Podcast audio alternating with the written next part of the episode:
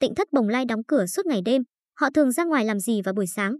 Vào ngày 4 tháng 1, Cơ quan An ninh điều tra Công an tỉnh Long An đã đến khám xét và tống đạt quyết định khởi tố vụ án liên quan đến những lùm xùm tại tỉnh thất Bồng Lai, Thiền Am bên bờ vũ trụ.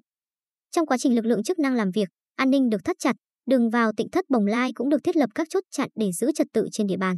Được biết, công an đã lấy lời khai nhóm người tại cơ sở này xuyên đêm. Sáng ngày 5 tháng 1, lực lượng chức năng vẫn bảo vệ nghiêm ngặt khu vực xung quanh tỉnh thất Bồng Lai. Trao đổi với phóng viên, bà T, ngụ ấp Lập Thành, xã Hòa Khánh Tây, huyện Đức Hòa, tỉnh Long An, cho biết bà khá bất ngờ khi biết được thông tin nhóm người Tịnh Thất Bồng Lai đã bị khởi tố. Bà T là hàng xóm và từng là giáo viên dạy 3 trên 5 chú tiểu thuộc cơ sở này. Được biết, các bé hiện đang theo học trường tiểu học Hòa Khánh Tây. Cháu rất hiền, ngoan và học rất chăm.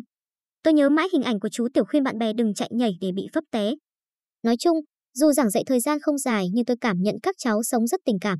Về cơ sở tịnh thất bồng lai sinh hoạt thế nào thì tôi không rõ, vì họ vốn rất kín tiếng, đóng cửa kín cả ngày lẫn đêm. Trao đổi với phóng viên, một người hàng xóm cho biết các sư thầy, sư cô thuộc tịnh thất bồng lai đều có công việc riêng, mỗi sáng đều đi làm. Buổi chiều, các sư cô hay ghé mua kem, nước ngọt cho các chú tiểu ăn. Họ nói chuyện rất lịch sự và hiền lành. Mùa dịch vừa rồi, chúng tôi thấy họ chở cả xe củ mì đi bán, người này cho biết. Khi tình hình dịch bệnh diễn biến phức tạp, tỉnh thất bồng lai luôn trong trạng thái đóng cửa. Thậm chí, vào tháng 11 năm 2021, khi gặp phóng viên, ông Nhất Nguyên, sinh năm 1991, một tu sĩ tại cơ sở này phải hẹn gặp ở ghế đá nhà đối diện.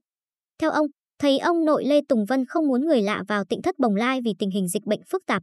Ông N, hàng xóm, cho biết lúc tịnh thất Bồng Lai nổi tiếng nhờ các chú tiểu thi thách thức danh hài, nhiều đoàn từ thiện ghé thăm họ lắm. Lúc đó, họ tiếp khách rất thường xuyên.